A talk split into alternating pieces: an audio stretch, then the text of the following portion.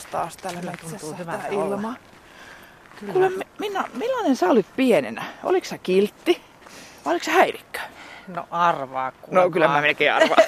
Tosi hirveä häirikkö. Ei sen, sentäs, mutta tota, kyllä mä olin kiltti ja kuulijainen niin kotona kuin koulussa. Ja en mä tiedä siis, kehtaisinko mä edes sanoa tai myöntää, jos mä olisin ollut häirikkö. Mä kuule tapasin Anna Nybergin ja häntä ei hävettänyt kertoa, että hän oli häirikkökoulussa. Aa. Anna pitää sitä nyt niin kuin jonkinlaisena opettavaisena kokemuksena, varsinkin kun hänellä on kaikki hyvin nyt mm. ja omia lapsiakin jo. Et sinänsä niin kuin voi muistella sit niitä aikoja ja miettiä, että mitä sieltä oppi. Kato, siinä meni muuten maastopyöräilijöitä. Meni oikein kunnon porukka. No sinne ne pyöräilijät meni. Annan elämässä tapahtui muuten käänne parempaan, kun hän pääsi, siis hän kokee, että pääsi Mari Louhilehtien erityisluokalle. No niin. Niin Marihan nykyään perhepsykoterapeutti, joka edelleen työskentelee lasten käytöshäiriöiden parissa. Eikö näin ole? Kyllä, ja se on Marille ihan sydämen asia. Ja sydämellisellä asialla ovat myös Iceheartsien porukat, kun he poimivat haasteellisesti käyttäytyviä lapsia ja nuoria jääkiekko- ja jalkapalloporukoihin pelaamaan. Jermu Korhosen elämässä hän alkoi tapahtua hyviä asioita, Joo. kun hän tapasi Vellu Kilpalan ja Vellusta tuli Jermun valmentaja.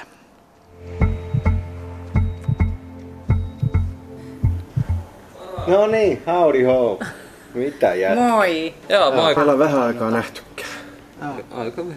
Niin tosiaan me jutellaan siitä, että mitä apua lapsi voi saada, että et saisi jotenkin hyvät eväät siihen elämään. Mm. Niin, niin, tässä on nyt mun vieressä täällä kahvilassa, täällä Konalan kauppakeskuksessa, niin Jermu Korhonen. Ja sä oot tosiaan saanut apua tässä vieressä istuvalta Kilpalan Vellulta, joka on kasvattaja ja valmentaja Ice Heartsissa. Kyllä. Ja, ja sen verran tuosta Ice Heartsista, että tota, se on tämmöinen niin varhaisen puuttumisen toimintamalli lapsen hyväksi ja työväline. Siinä on joukkuepeli ja jalkapallo ilmeisesti, oliko se niin Jermo? Joo, jalkapallo tuli pelattua muutamat vuodet. Okei. Siis sä, oot, sä täytät 21. Joo, joulukuussa tulee 21 täältä. Joo. Ja tässä on niinku semmoinen just, että, että te olette tavannut, että silloin joku sä olit Jermu kuusivuotias, niin mm, jos sä mietit sitä, niin, niin ö, millainen sä olit silloin lapsena?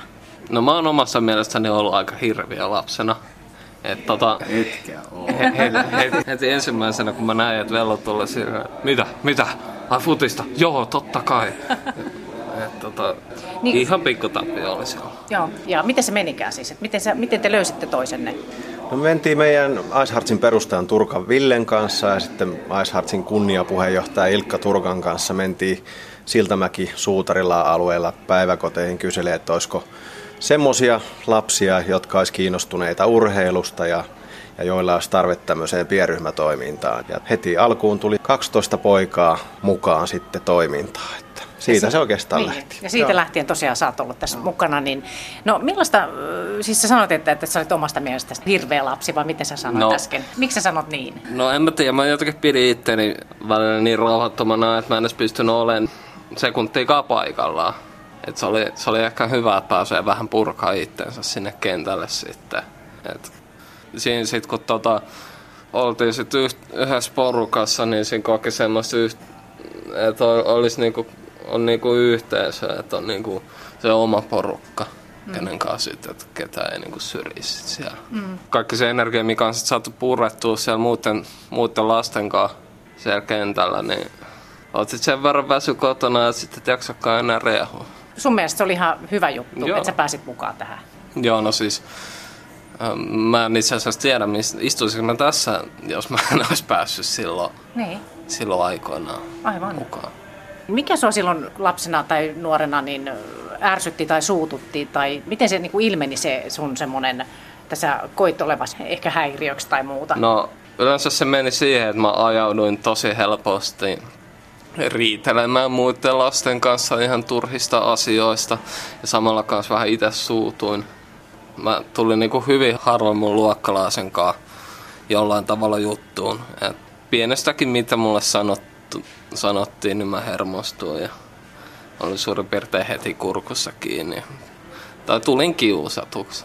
Miten sä Vellu, kun sä tosiaan sitten aloit tässä jalkapallon tiimoilta ja muutenkin olet no. tässä mukana Jermun elämässä, niin miltä se näytti sun silmin silloin?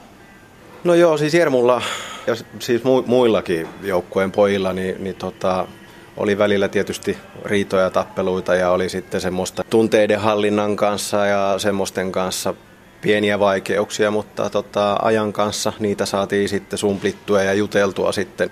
Ja jos miettii niin kuin Jermu pienenä poikana silloin, kun Jermu oli 6V ja sitten kun mentiin ala-asteelle, yhdessä oli iltapäiväkerhojutut ja, ja sitten oli nämä koulutyöhommat, niin vertaa sitä alkuvaihetta ja sitten katsoo vaikka siitä neljä vuotta, niin Jermu meni ihan hirveän paljon kaikessa eteenpäin, että niitä tappeluita ja riitoja oli tosi paljon alkuun, ja, ja tota, mutta sitten myöhemmin se laantui ja laantui ja, ja opittiin toimia niin kuin ryhmässä paljon, paljon paremmin sitten. Että. Mutta just tämä, että sitten kun sä menit Jermu sinne just jalkapalloa pelaamaan ja muuta, niin, niin, niin miltä se tuntui, kun suhun kiinnitettiin, Vellu ja muut kiinnitti suhun enemmän huomioon? Ja... No oli, se oli sinänsä vähän helpotus siihen, että ei niinku kotona ja muuten vapaa-ajalla ollut hirveästi sitä huomioon. Varsinkaan ei ollut sitä isällistä huomioon, kun näki isänsä joka toinen viikonloppu. Niin, niin sekin vähän korvasi sit Vellu siinä tilanteessa. Tykkäsin, että joku niinku huomioisi mutta se on ihan luonnollista ja se on tosi tärkeää. Siis... No se on just näin, että jokainenhan meistä ihmisistä haluaa tulla nähdyksi ja haluaa tulla kuulluksi just semmoisena kuin on ja haluaa tulla niinku rakastetuksi semmoisena kuin on. Että tota, ja sitten se aikuisen tarve tietysti joillakin lapsilla on suuri ja sitä aikaa pitää sitten antaa ja olla läsnä, että se on se tärkein homma. No miten toi, että, että sä Jermu jäit sitten pari kertaa luokallekin, niin mikä siinä auttoi, että sitten sä pääsit eteenpäin just kouluasioissa ja elämässä muutenkin? No mä en tiedä, mä yritin itse ottaa vähän niskas kiinni, mutta sain mä sitten siihen vähän ohjaustakin eri ihmisiltä. Ja sitten tota, No yksi asia, mikä mulle helpotti se, että mulla diagnosoitiin sitten loppujen lopuksi ADHD. Ja mä sain siihen sitten muutamien viikkojen päästä heti sen diagnoosin perään sen lääkityksenkin siihen, niin se alkoi auttaa mua keskittymisessä. Opiskelussa tuli helpompaa, että pystyi keskittyä tunneilla, vaikka olikin sitä hälinää. Joo. No mitä sä luulet, että jos, jos ei olisi tätä Ice Hearts-juttua tullut jalkapalloon, niin mitä olisi sitten elämä ollut? En mä tiedä. Varmaan aika tylsää, kun kuitenkin aika vähävarainen perhe ja silleen, niin ei meillä kummallakaan mun veljellä tai mulla ei, meillä, ei mulla olisi koskaan ollut ikinä varaa mihinkään harrastuksiin. Hyvä, että hädin tuskin sai lapsena joskus pyydetty jonkun lelun kaupasta, kun ei ole varaa. Niinpä. Joo. Mikä on teidän kummankin mielestä just vaikka ollut haastavinta? Te olette jo tuntenut siis jo kohta 15 vuotta. Mm. No ehkä siinä vaiheessa, kun yläasteella tuli sitten vaihteet kuvia. Varsinkin sen jälkeen, oli semmoinen, oli semmoinen vaihe tuossa. Se oli niitä aikoja, kun jäi luokalle. Oli tosi paljon alkoholia sun muuta, niin mulle tehtiin sitten kiireellinen sijoitus. Mä olin puolen vuotta laitoksessa. Ja sitten kun pääsin laitokselta pois, tuli Jakomäkeen kouluun, niin siellä oli vähän kyseenalaista seuraa siellä, niin sitten siinä tuli kannabis mukaan ja siitä kun jäi sitten kiinni, niin sitten oltiin seuloissa ja se oli, sit, se oli vähän haastavaa mulle se. Niin. Siitä sitten pääsi loppujen lopuksi yli siitä hommasta. Hienoa.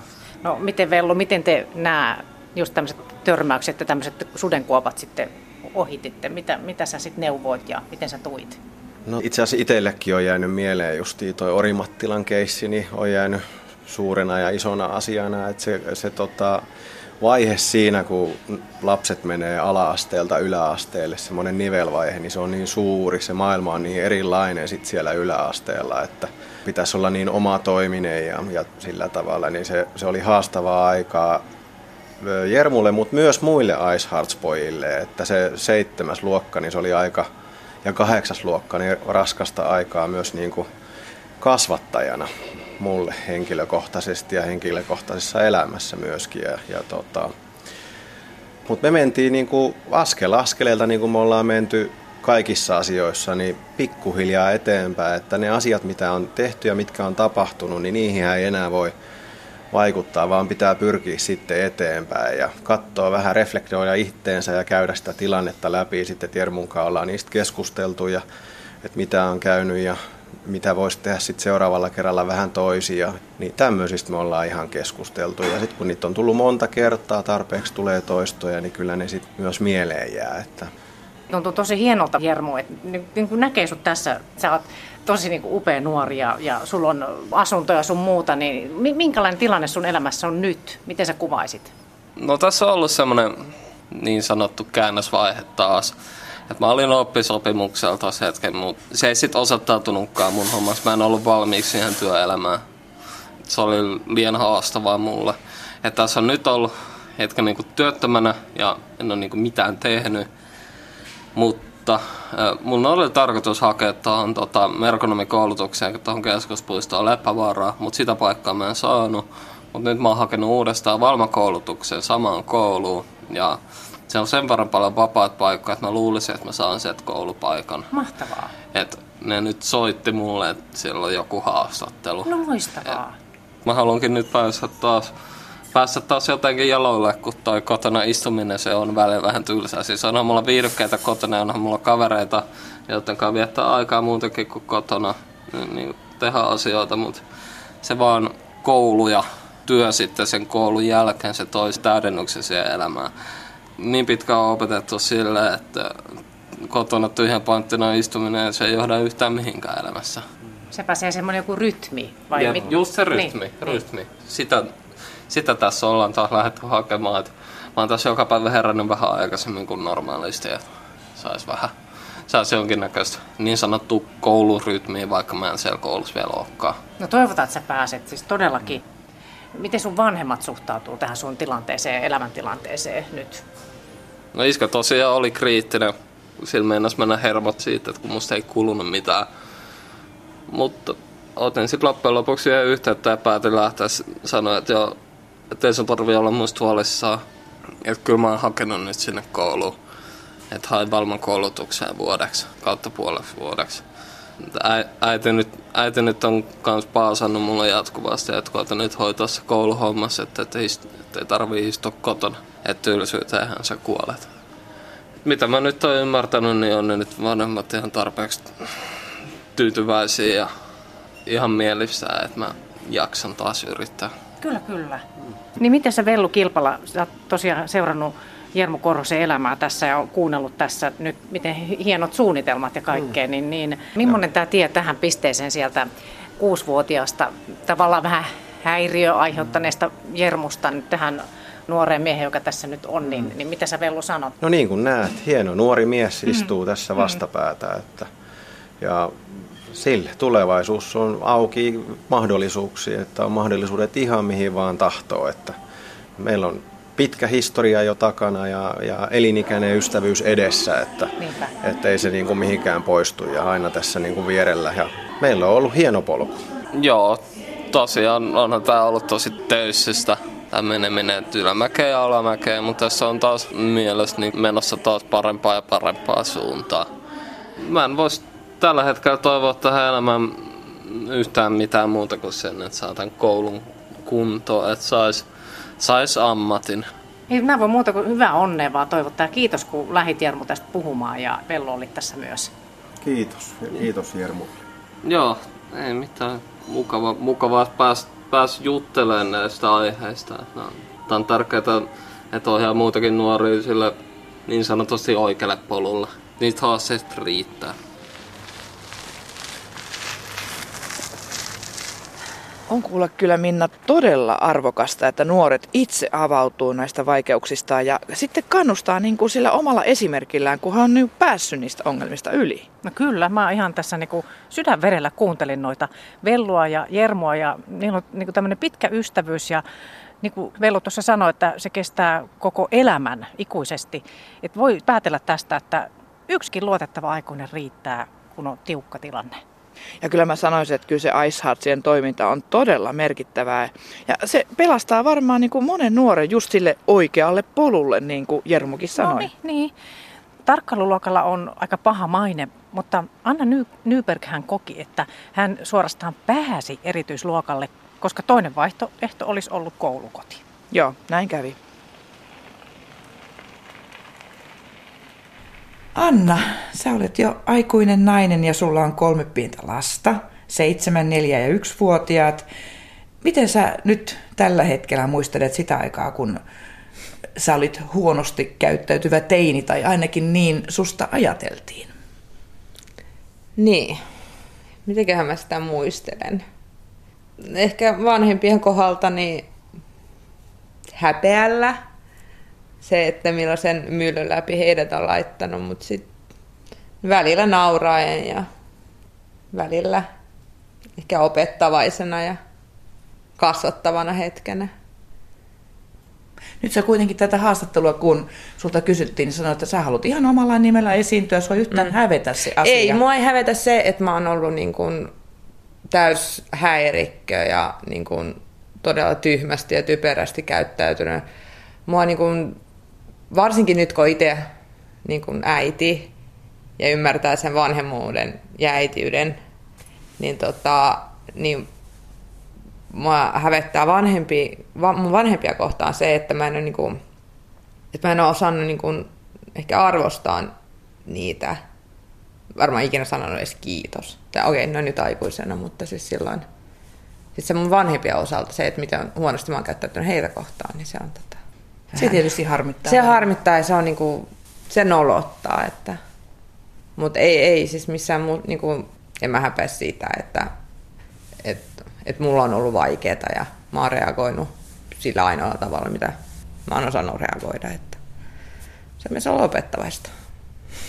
Mistä sun nämä vaikeudet sitten alkoivat? No, oiskohan maata, maahanmuutosta Suomeen. Siellä tosiaan tota, eka luokalla jätettiin luokalle, sitten oli jonkun verran koulukiusaamista. En koe itteni mitenkään niin uhriksi, olen myös ollut kiusaajanakin sitten myöhemmin, mutta siis epävarmuus, ei tosiaan niin kuin, ei pieni lapsi osaa käsitellä niin kuin, isoja asioita ja omia tunteita, ja varsinkaan kun sitten ei niin kuin, ehkä opeteta asioiden käsittelyyn. Niin... Niin, eli teidän perhe muutti tänne Suomeen Venäjältä. Joo. Ja sä et osannut tietenkään yhtään suomea. Mä en osannut yhtään suomea, mun äiti ei osannut yhtään suomea, mun sisko ei osannut yhtään suomea. Meidän perheestä ainut, kuka puhui vähän suomea, oli mun isä. Mutta eihän niinku, ei minkään, siis silloin muutettiin Neuvostoliitosta, eli se heidän niin kuin, tieto ulkomaailmasta oli niin kuin, todella rajallinen. Et ei, ei mun vanhemmilla niin kuin, ollut minkäännäköistä mahdollisuutta esimerkiksi osallistua mun koulukäyntiin, koska A ei ollut kielitaitoa ja B ei vaan ollut yksinkertaisesti ymmärrystä. Niin, se kerro siitä sun ekasta koulupäivästä, miten se alkoi. no ekana koulupäivänä minut laitettiin yksinään bussiin, näytettiin semmoista luokkakaveri, että toi poika on sun kanssa samalla luokalla, että seuraa sitä ja menee siihen luokkaan, missä se on. Tein työtä käskettyä menin sinne ekaan luokkaan ja mulla oli opettaja, joka puhui kuutta eri kieltä. Ja hän tiesi vaan, että on tulossa uusi oppilas ja koska tyttönimeltään, tai mun tyttönimi on suomen sukuinen, niin ei hän sano epäile, että on ulkomaalainen. Ja hän yritti mukaan kuudella eri kielellä, että mitä kieltä mä puhuisin. Mutta kun en vastannut millään kielellä, niin kolmannella tunnilla hän sitten hänellä selvisi vahingossa, että olen venäläinen, koska laskin sormilla venäjäksi. Niin, eli siinä nyt on aika karsea esimerkki siitä, että sua ei ollut valmisteltu siihen koulunkäyntiin, mm. mutta ei myöskään koulua. Niin. Eli ei ollut minkäännäköistä vastaanottokykyä sielläkään päässä, että sinne tulee nyt pieni tyttö, joka on eksyksissä eikä osaa puhua kieltä. Joo. Siis se on sekä, mä oon jo miettinyt jälkeenpäin, siis olihan se aikamoinen niin kuin heitto kylmään veteen pää edellä, syvään päähän. Mutta samanaikaisesti se, että mä aloitin niin kuin, mulla ei ollut vaihtoehtoa, että mä en olisi opiskellut tai oppinut suomea. Ja mä opin sen todella nopeassa tahdissa. Ensimmäisestä puolesta vuodesta, kun mä asuttiin Suomessa, niin mulla ei mitään muistikuvaa, koska siis se oppimusprosessi oli 24-7. Mun oli vaan pakko. Hmm. Siis ei ollut muuta vaihtoehtoa. Miten se koulu lähti sitten sujumaan? Alussahan ensimmäisen luokan päätettyä, niin mut jätettiin ensimmäiselle luokalle uudestaan, koska tota, opettajien mielestä mulla olisi tullut vaikeuksia kolmannella luokalla, kun olisi alkanut englantia, että, mä, että mun on kuulemma hirveän vaikea opetella kahta kieltä samanaikaisesti, että mä jäin nyt luokalle opettelemaan kieltä, mutta Mitä se susta tuntuu? No ei se, siis mun mielestä se oli ihan niin kuin, siis mä muistan sen tunt, niin kuin mua hävetti ja nolotti silloin, kun mä menin uudestaan sinne ekalle luokalle. Mun kaikki niin kuin luokkakaverit oli jo siellä kakkosella ja sitten mä oon yhtäkkiä jotenkin pienten lasten kanssa uudestaan siellä. Ja jos mä oikein muistan, niin kyllä mä niin kuin siinä vaiheessa jo ymmärsin sitä suomea, mä pystyn toimimaan sillä suomella. Että niin kuin, ei, siis, se ei ollut mun mielestä mitenkään niin kuin järkevä veto opettajilta ja mun vanhemmilta, mutta jälleen kerran ei mun vanhemmat niin kuin tienneet, osanneet niin kuin ennakoida mitään tällaista, ja ne niin kuin teki opettajien suosituksen mukaan, että varmasti tarkoittivat hyvää, mutta mä en nyt oikein usko, että, että se ehkä meni ihan niin kuin... Koska kyllähän nyt loppupeleissä se, että sut on jätetty luokalle, niin kyllähän se leimaa niin koko sun kouluajan, kun ihmiset olettaa, että jos sä oot tällä luokalla, sä olet tämän ikäinen, mutta sitten ei, kun mut on jätetty luokalle, niin, niin kyllähän se oli leimaava. Niin, ja sitten just se, että tulee se leima ja sua itse harmittaa, että sulla tulee tämmöinen startti niin kuin koulu, Niin. koulupolulle. Niin. No sielläkö, sielläkö se sitten se siemen iti, että susta tuli sitten vähän vihainen tyttö ja huonosti käyttäytynyt No, tyttö vai? Mä en... Voi olla, että se on jotenkin vaikuttanut. En pysty varmasti sanomaan. Siis kyllähän se niinku... Esimerkiksi se, että mä oon niinku venäläinen ja 90-luvulla viileltiin todella vahvasti koulussakin tätä ryssäsanaa, niin kyllä se niinku, esimerkiksi sellaiset, mä oon huomannut tilanteet, että mä lakkasin jossain vaiheessa välittämästä niin kuin mun luokkakavereiden mielipiteestä. Ja onhan se nyt aika omituista, kun koululaiselle ei ole mikään muu niin tärkeää kuin mitä sun luokkakaverit ajattelee susta. Ja sun itsetunto rakentuu siihen. Ja mä rakensin mun itsetunnon sillä, niin kuin sillä että mä muistan, mä hu- huutanini yhdelle pojalle, joka sanoi mulle koulun käytävälle, että piipryssä, niin mä huusin sillä vaan takas. No niin on, ja ylpeä siitä. Entäs sitten? Että niinku, ketä kiinnostaa? Ja siitä hetkestä eteenpäin mulla tuli semmoinen asenne, että mulla on ihan sama mitä sanon, mua ei kiinnosta. Mä en sanonut sitä, että mä sain itseluottamuksen tyyliin niin kuin 10-12-vuotiaana, mutta eihän se ole itseluottamusta, vaan se on vaan niin kuin asioiden sulkemista.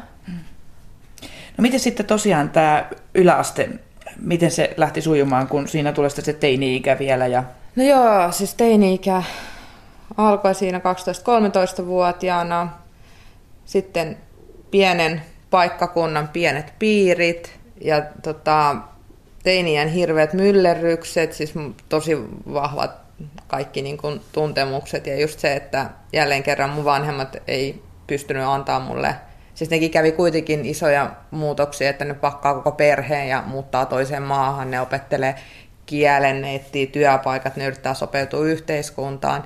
Ja sitten siinä, siis jotenkin siinä sivussa, niin ehkä heiltäkin unohtui tai he eivät osanneet antaa mulle niin työkaluja, miten mä käsittelen mun niin kuin, tunteita, mitkä menee niin kuin laidasta laitaan. Siis näin jälkeenpäin mä oon jotenkin ajatellut sen niin, että ei vaan niin kuin pystytty ehkä mulle opettaa semmoisia että jos joku ärsyttää tai ottaa päähän, että mikä olisi oikea tapa reagoida siihen. Et mä reagoin sillä tavalla, mikä mä osasin huutamalla, heittämällä tavaroita, tappelemalla niin kuin henkisesti ja fyysisesti vastaan. Ja sitten vähän lähdin hakeutumaan semmoiseen porukkaankin totta kai, mitkä rymyisivät ja ajattelivat jotenkin samalla tavalla, eli ei se paras, että sitten oli niin kuin, poltettiin tupakkaa, juotiin alkoholia, ajeltiin mopoilla – meiningillä ja sitten piti tietenkin soittaa suuta opettajille mitä enemmän niin kuin, heiltä mä sain reaktiota siihen, että mun suun soittamiseen, niin sitä enemmän mä sitten taas soitin sitä suuta heille. Että... Ja sitten jossain vaiheessa myöskin huomasin, että opettajat jotenkin menetti muhun sellaisen, mä en pelännyt enää niitä. Ei ollut mitään, mitä ne olisi muka voinut tehdä mulle, että mä olisi pelattanut. Että joku jälkiistunto tai lappu kotiin, niin ei se ollut mun mielestä pelottava. Joo, no sitten sä tota, jossain vaiheessa kohtasit Marin. Joo. Mari on tässä meidän ohjelmassa haastateltavana. Hän on perhepsykoterapeutti ja nimenomaan hänen sydäntään lähellä ovat lapset, joista sanotaan, että heillä on käytöshäiriöitä. Niin, niin tota, mutta Mari oli silloin vielä opettajana, kun te törmäsitte. Mm. Joo, englannin kielen opettaja ensiksi. Ja sitten tota, tosiaan tuossa muisteltiin, että miten tämä kohtaaminen meni.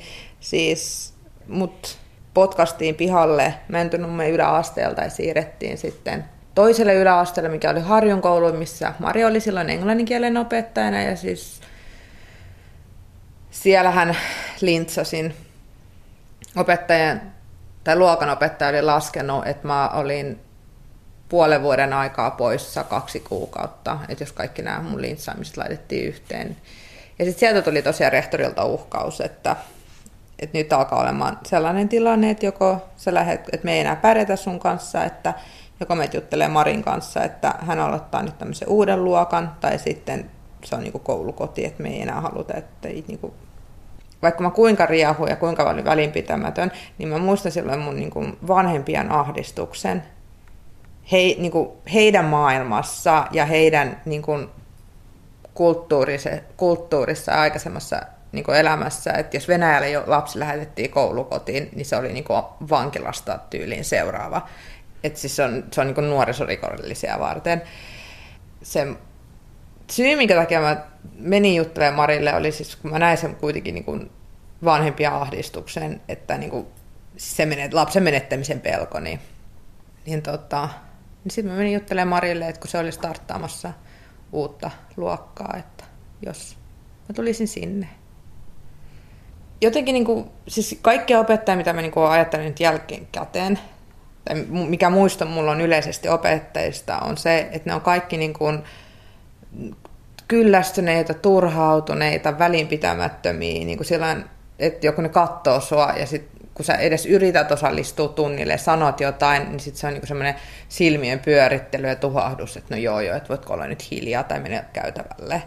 Mutta Marista mulla ei ollut niin ikinä semmoista negatiivista, että se oikeasti niin kuin, se jo silloin englannin kielessä, kun se opetti, niin se, se otti meidät niin osaksi sitä niin opetustapahtumaa me saatiin puhua siellä tunnilla, me saatiin esittää niin kuin omia mielipiteitä. Hän kert- opetti meitä niin kuin jopa tarinoiden kautta ja kertoi niin kuin omasta elämästä, että mitä hyötyä hänellä on ollut ja mitä hän on oppinut niin kuin esimerkiksi tästä englannin kielestä. Että se oli niin kuin, se ei paasannut missään vaiheessa, vaan se otti meidät niin kuin ihmisenä ja se varmasti minkä takia mullakin niin kuin toimi hänen kanssaan on se, että hän ei ollut niin kuin semmoista ennakkoasennetta mua kohtaan täysin varmasti niin ansaitu se ennakkoasenne, en, niin kuin, mutta kamaan, 13-vuotias lapsi, että se voi käsitellä sitä niin kuin, kun hirviötä.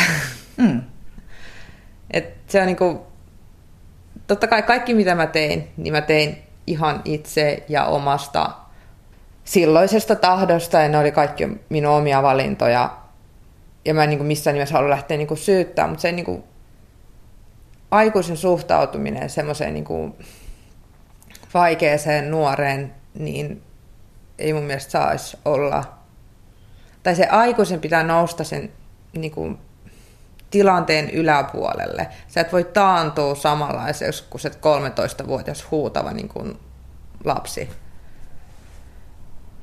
Miten se, miten se luokka lähti sitten? Sä olit tyttö ja sitten oli kuusi tämmöistä haastavaa poikaa siinä lisäksi, niin miten se lähti se koulunkäynti sitten rullaamaan Marin kanssa? No ensimmäiset totta kai niin kuin viikko me vähän sellainen kyräiltiin toisemme. Kaikkihan me tunnettiin toisemme tavalla tai toisella, kun oli pieni paikkakunta niistä niin kuin oppilaista. Mutta kaikilla oli vähän niin kuin asennevamma ja piti vähän näyttää, että kuka kuka. Mutta sitten me lähdettiin leirille. Mari siis roudasi meidät keskelle metsää, missä me jouduttiin itse tekemään omat safkat. Ja sitten se laittoi meidät tekemään meidän mielestä ensin aivan typeriä tehtäviä, mitkä loppupeleissä osoittautui, että kun me tehtiin yhdessä tiimityötä, niin sitten me saatiin ne tehtyä. Ja voi sitä riemua, kun me saatiin niitä tehtyä sitten ja päästiin niistä läpi. Kun ekaksi oli meidän niin kuin, kaikki hommat alkoi sillä että piti jostain laudasta, niin kuin, että kaikki kahta lautaa käyttäen, että kaikki pääsee niin kuin pisteeseen A, pisteeseen B, niin että me ei kosketa maahan, niin ensin ne laudat lensi, huudettiin kirosanoja, joku oli jossain tyyliin mököttämässä ja niin kuin, että mä en ainakaan tee yhtään mitään, mutta sitten jälleen kerran niin kuin Mari ei jotenkin painostanut meitä, se ei pakottanut, se ei vaatinut, fine, tein nyt vaan pitää hoitaa tämä, että hän lähtee nyt, että sitten kun te olette hoitaneet, niin tulkaa tonne noin ja sitten tapahtuu jotain. Ja sitten me siinä vähän aikaa huudettiin toisillemme ja tapeltiin ja sitten yhtäkkiä niin kuin, ruvettiin tekemään yhteistyötä. Että,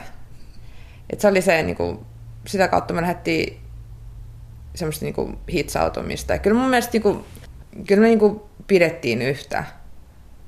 Meitä pidettiin tarkkisluokkana ja koulun häirikkönä ja kyllähän niin kuin, me oltiin vähän erilaisia kuin kaikki muut ja niin kuin, kyllä niin kuin opettajatkin sanoivat, että no, mutta ne on nyt noita, ettei niistä nyt kannata välittää, mutta siis me lähdettiin niin kuitenkin kaikki, tai mä ainakin huomasin kaikista, että kyllä kaikki yritti, ja sitten siinä on sekin, että kun kukaan niistä niin kuin mun luokkakavereista, niin ei kukaan meistä ollut tyhmä.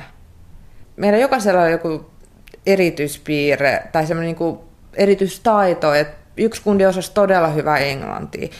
Yhdellä oli niin sorminäppäryyttä, että se pystyisi korjaa ihan mitä vaan. Yksi oli todella hyvä piirtäjä ja jutussa, mikä niitä oikeasti kiinnosti, niin ne oli siis todella hyviä. Ja Mario löysi jotenkin semmoisen, että se osasi, niin kuin, se suuntasi se meidän niin kuin, energiaan ja se meidän niin kuin, tekemisen niin semmoisiin oikeisiin juttuja. Se kehitteli meille projekteja, missä me päästäisiin käyttämään näitä meidän niin kuin, taitoja, missä me ollaan hyviä ja me koettiin sitäkin kautta semmoista onnistumista. Tota, ja sitten sähän pystyit myös nostamaan sitä keskiarvoja ja arvoa ja tuli niitä onnistumisia. Ja... Siis tuli, onnistumisia tuli. Mä tentin ysiluokan kolmessa kuukaudessa, eli mun yläasteura ei siis kestänytkään kuin kaksi vuotta vaan. Tenttimisen yhteydessä niin mä nostin tosiaan mun keskiarvoa 7 piste jo, se oli 7,2, 7,5, niin yli kahdeksan keskiarvoon. Sitten mä pääsin myös opiskelemaan tonne silloin, silloiseen Lohjan kauppaoppilaitokseen. Et eihän se niinku, peruskoulun jälkeinenkään opiskelupaikka ei ole itsestäänselvyys, mutta siis sanotaan, siinä tuli lyhyessä ajassa kolme onnistumista. Ja sitten kun koulu, peruskoulu päättyi, niin mä sain jopa stipendin ja niin kuin, olihan siis, no on tollasia, siis ne on tollaisia asioita, mitkä niin nykypäivänäkin, kun välillä tuntuu maailman potkivan päähän ja kaikki on ihan perseestä ja sitten tuntee itsensä ihan tyhmäksi tai jotain muuta vastaavaa. Ja sitten muistelee, että mitä kuitenkin on joskus, niin kuin, että on saanut aikaiseksi, niin kyllä ne kantaa vielä niin tänäkin päivänä. Mutta siis se, että sä oot ollut häirikkö tai vaikea lapsi tai jopa nuorisorikollinen, niin ei se saa olla niin leimaavaa kuin mitä se on niin kuin ollut. Et kuitenkin me ollaan kaikki ihmisiä ja sitten me puhutaan pienistä lapsista. 13-vuotias, 14-vuotias on vielä pieni lapsi. Sillä niin kuin minkään, se, se ei vaan kykene jollain tavalla semmoiseen niin järkevään ajatteluun kaikki niin kuin tällaiset asiat, niin ne on todella tyhmiä, että, ne joud, niin kuin, että me joudutaan tekemään niitä ja me joudutaan kokemaan niitä, mutta se on vaan niin kuin, että aikuiset ei lähtisi sen kapinoivan lapsen tasolle, vaan niin kuin yrittäisi ohjata ja antaa työkaluja, millä se lapsi pystyisi niin kuin luovimaan sen tilanteen läpi. Ehkä että se, että aikuiset ei luovuttaisi niin kuin lasten suhteen.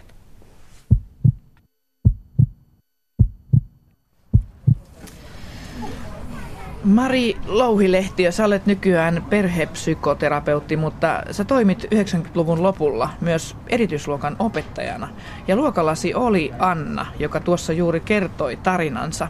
Tyttö, joka käyttäytyi huonosti, mutta jolla nykyään menee erittäin hienosti.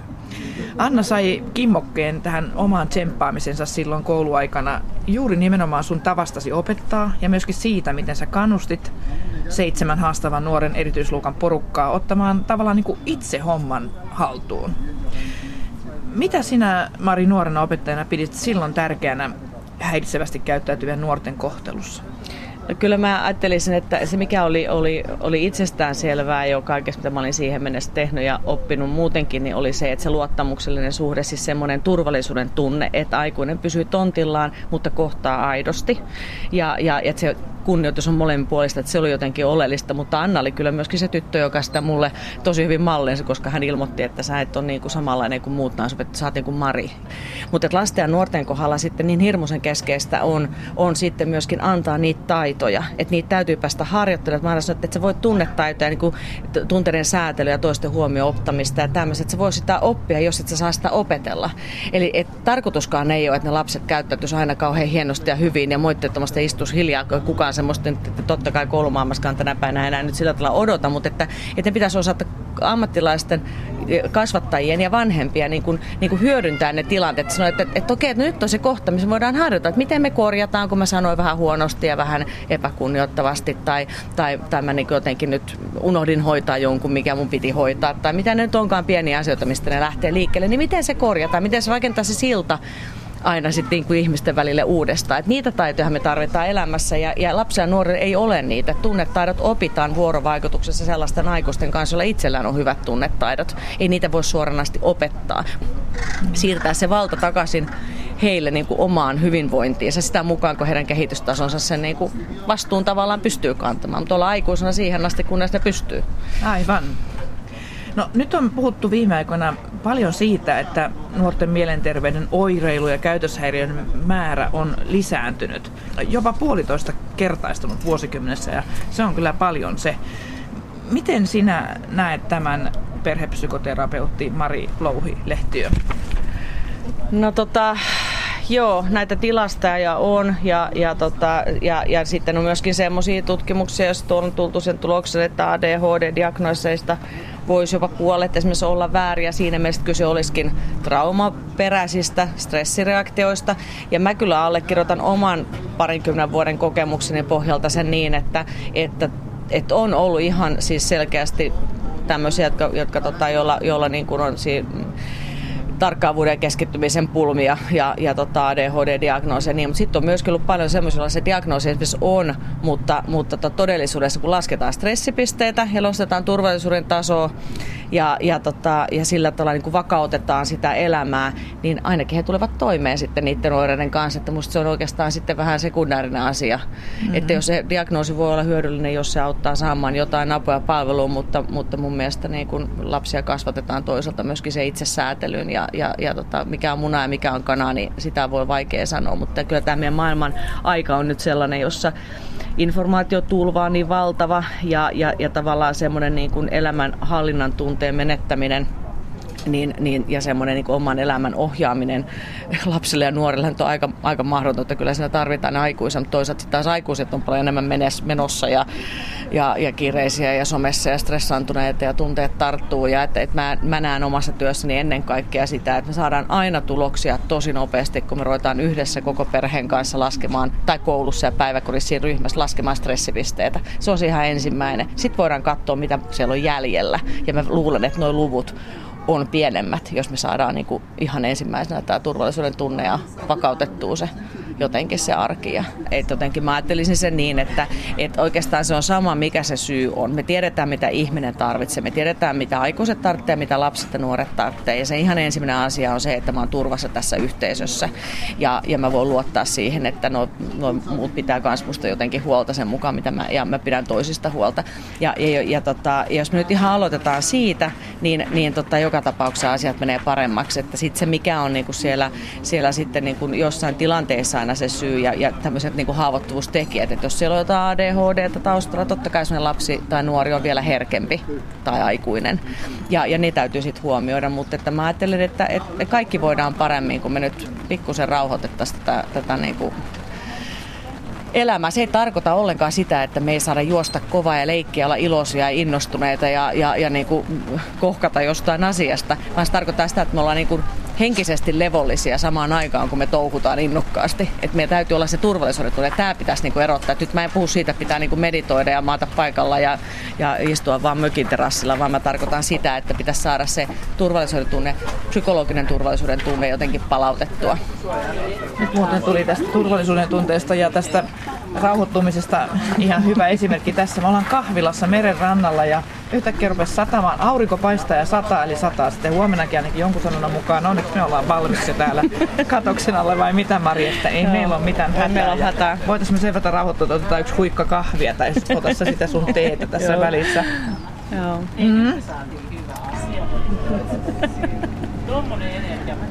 No niin, tässä merimelojen rannassa kahvilassa tapahtuu kaikenlaista hauskaa. Nyt sinne tulee, siellä tulee kaksi kirkkovenettä, ihan niin kuin ne vähän kilpailisi toistensa kanssa. Aivan mahtava näky, mutta miten on perhepsykoterapeutti Mari Louhilehtiö, miten paljon sitten kaveripiiri, jengi, johon haluaa kuulua, voi vetää lapsen tai nuoren käytöshäiriöiden tielle, oli sitten kotona kuinka turvallista tai tavallista tai vaikka mitä, niin voiko käydä niin, että jengi vetää puoleensa ja sitten tulee näitä huume ynnä muita ongelmia? Mä en tiedä, äh, tota, joo, to, toki siis, mutta se, että mä, mä niin jotenkin ajattelisin vielä astetta aikaisemmin, että miksi sellainen porukka vetoaa johonkin lapseen. Että jos se lapsella on kaikki hyvin ja, ja, ja sillä on niin kuin se yhteisö olemassa, kaverit ja, ja, tota, ja, ja perhe ja, ja jotenkin kaikki sillä tavalla kunnossa, niin ei se kyllä, ei sillä ole, ja se maailman kuva jotenkin terve ja tasapaino, niin ei se nyt ole kauheasti intressejä lähteä semmoiseen porukkaan. Että sitten tietenkin täytyy täytyy ajatella, että, että, tota, että no joo, että, että, että se on semmoista seikkailuhalua jännityksen hakemista, joka kuuluu teinien niin kuin, aivojen kehitykseen. Mutta sitä varten sitten aikuiset on se otsalohko siihen asti, kunnes se noin 25-vuotiaana tutkijoiden mukaan aikuisen tasolla se, se harkinta kesken. on varmaan tärkeää, että vaikka sitten tulisi mm. niitä mokia, oli sitten porukalla tai mm. ei, kokeilu liikaa alkoholia, mm. tupakkaa mm. tai peräti huumeita, mm. mutta se, että auttaako se sun mielestä että tietää, että koti voi aina tulla? No ihan varmasti. Ja, ja se, että kotona ilmoitetaan, että, että, me, että, että tällä tavalla ei toimita. Että, että kyllä niin pitää niin ruveta miettimään, mutta se tulee jo siellä aikaisemmassa vaiheessa pienten lasten kanssa, opettaa siihen, että koti ei ole hotelli. Se on meidän kaikkien koti, siellä pitää kaikkien voida hyvin. Ja myöskin lasten pitää opetella huomioimaan myöskin isiä ja äitiä. Samalla tavalla kuin isin äidin pitää huomioida niin kuin ne lapset. Ja toki iso, vanhemmilla on niin kuin isompi vastuu, mutta tavallaan se, että se ei ole mikään sellainen hotelli, johon mä tuun mistä tahansa, missä kunnossa hyvänsä ja oletan, että siellä nyt vaan niinku kantaa ruoan pöytään ja rakastaa. Mutta joo, kyllähän se koti kuitenkin täytyy olla sellainen. Että kyllä se on siitä, että se täytyy jo paljon aikaisemmassa vaiheessakin käydä se keskustelu, että miten täällä ollaan. Ja, laittaa ja sit, ne rajat. Laittaa ne Sehän rajat. Ja se, niin, ja, se, ja siis täytyy syntyä siitä, että meillä on hyvä olla yhdessä. Me halutaan, että kaikilla on hyvä olla yhdessä. Mikä on tärkeää? Millä tavalla me pidetään huolta siitä, että meidän kaikkien on hyvä olla täällä yhdessä ja, ja me otetaan huomioon toisiamme ja, ja näin. Ja sitten kun siihen kasvaa, niin ei, ei sitä halua tehdä. Niin kuin musta Annakin on sanonut, että hän, hän, niin kuin, hänellä on niin paha vaan siitä, että, että hän aiheutti niin kuin huolta vanhemmilleen. Ja näin mulla on niin kuin pääsääntöisesti kaikki lapset ja nuoret sitten jossain kohtaa todenneet ja, ja, tota, ja kaikki, niin kuin paljon pystytään tekemään ja, ja usein ei ne vaadi niin kuin mitään fakirin toimenpiteitä, että, että tarvitaan vaan sitten ne rajat ja, ja, ja jotenkin se semmoinen suunta ja sen motivoiminen, että, okei, että millaisen elämän sä haluat rakentaa ja miten mä voin olla siinä tukena siihen asti, että sä oot tarpeeksi isoja mm. meet sitä sitä tietä, tai ketä kaikki aikuisia meitä onkaan sitten siinä sun elämän varrella siihen asti. Entä sitten, jos lapsen ja nuoren elämässä mukana olevilla vanhemmilla on ihan oikeasti sellaisia ongelmia tai he kokee, että he ei saa nyt tässä otetta nuorestaan. On ihan jopa huolestuneita tai sitten ei vaan kiireiltään huomaa tai ongelmiltaan kykene. Niin miten vanhempia voitaisiin auttaa? No yleensähän sitten se yhteydenotto tulee jostain koulun suunnalta Vilma viestissä tai sitten jo ihan palaverissa, että nyt meillä alkaa olla huoli. Ja, ja, tota, ja silloin sitä apua kannattaa ottaa vastaan. Et meillä on olemassa ihan julkisia palveluja, erilaisia perheneuvolaa ja, ja, ja tällaisia sitten olemassa apua saatavilla yksityisesti. Mutta mitä nopeammin niihin asioihin puututaan, silloin kun tuntuu, että nyt mulla on huoli tästä mun lapsesta tai nuoresta, tai meidän perheessä jostain, niin, niin, tota, niin silloin kannattaa siihen heti niin hakea, koska usein on niin, että et, et muutama kerta jo auttaa, löydetään taas niinku se, niinku ne semmoiset yhdessä pähkäilemällä sitten ne, ne nuotit siihen vanhemmuuteen, että mitä kannattaa kokeilla ja sitten vanhemmat kyllä löytää niinku niitä ratkaisuja. No entäs kuka sitten voisi ottaa kopin, jos vaikka siellä kotona nyt ei ole sitten mahdollisuuksia nuorta tai lasta auttaa, niin, niin kelle se kuuluu se vastuu nuoresta? Opettajille, harrastuksen vetäjille, kelle? Kyllä se, mä ajattelin, että koko kylä kasvattaa, vaikka se vähän klisee onkin. Ja, ja se, että, että tota, se on ystävät ja sukulaiset ja, ja tota, nimenomaan sit meillä varhaiskasvatuksessa ja koulumaailmassa tänä päivänä meillä on uudet opetussuunnitelma ja varhaiskasvatuksen perusteet, jotka nimenomaan panostaa nyt entistä enemmän siihen, että kun vanhemmat on töissä ja lapset on siellä koulussa tai päiväkodissa, niin sitten ne aikuiset, jotka siellä on, niin on aidosti sitten niiden vanhempien niin kuin, sijaisia ja, ja että se olisi muutakin kuin, kuin, niin kuin ihan opettamista. Ja, ja, ja, tota, ja sitten on kaikki urheiluseurat, erilaiset harrastukset, muut partiot ja muut nuor, nuorisotalot ja näin. Ja, ja sitten toki nuorille sit koulussa se, se tota, siellä on erityisopettajat ja kuraattorit ja terveydenhoitajat, joilta kannattaa kysyä itselleen niin kuin, niin kuin jotain palloseinää sitten, jos tuntuu, että mä en oikein tiedä, mitä mä haluan isona tehdä, tai, tai että mulla on huono olo tai turvaton olo, tai, tai ahdistaa, ahdistaa tai... jotenkin, että mun ei ole niin kuin kaikki hyvin. Mm. Että, että, tota, että niitä reittejä on. Mulle vaatii valitettavasti välillä vähän sinnikkyyttä, mutta, mutta reittejä on ja kaikille löytyy joku aikuinen, joka, joka sitten niin kuin pystyy avaamaan taas ikkunoita johonkin suuntaan ja näköaloja. Niin, ja toihan on esimerkiksi just tämä Ice Hutsin toiminta, just jossa poimitaan sitten näitä nuoria, joilla ei oikein muuten olisi ehkä mahdollisuutta päästä mm. esimerkiksi harrastamaan. Tai, tai kukaan ei nyt veisi niitä niin, välttämättä kiikuttaisi. Niin sehän on upeaa, mm. että sitten nuori mm. kokee, että hei, hän kuuluu johonkin porukkaan. Joo, juuri tämmöistä me tarvitaan. No mitä sä sitten sanoisit tähän loppuun niin tota, nuorille, joita nyt tälläkin hetkellä harmittaa ja turhauttaa, ja sillä on varmaan joku voimakkaampikin sana, koko tämä elämä niin, että, että sit tekee mieli vaan käyttäytyä huonosti? Mm.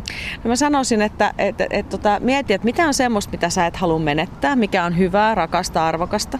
Minkä olisi muututtava just nyt, jotta sulla olisi parempi olo. Ja, ja, tota, jos, ja mitä sä, millaisen elämän sä haluaisit isona, koska se elämä täytyy rakentaa. Ja sitä ei tarvitse yksin rakentaa ja sitä ei tarvitse lapsena ja nuorena osata yksin rakentaa. Mutta se, että mikä, millaista se elämä pitäisi olla, että sä olisit onnellinen ja tyytyväinen. Ja, ja sitten miettiä, että, että mitä sä tarvitset siihen sen saavuttamiseksi, kuka tai mikä voisi auttaa, kuka voisi olla se palloseinä. Ei, yksin ei pidä jäädä murehtimaan ja, ja tota, kaikille löytyy niin kuin kyllä niitä reittejä. Ja sitten kannattaa myöskin miettiä sitä, että jos niin kuin vaan riekkuu, että mikä, se, mikä on nyt se aiheuttaa sitten niille kaikkein rakkaimmille, sille isille ja äidille sillä kotona esimerkiksi. Tai siskoille. Onko se, tai siskoille ja veljet. On, onko, se, onko se reilua, että ne joutuu murehtimaan olemaan huolissaan ja noloissaan ja, ja kaikkea, että, että tota, olisiko joku muu tapa mm. nyt sitten löytää sitä omaa elämänpolkua. Ja voimia, mm. tsemppiä, niin. luottamusta ja uskoa tulevaisuuteen.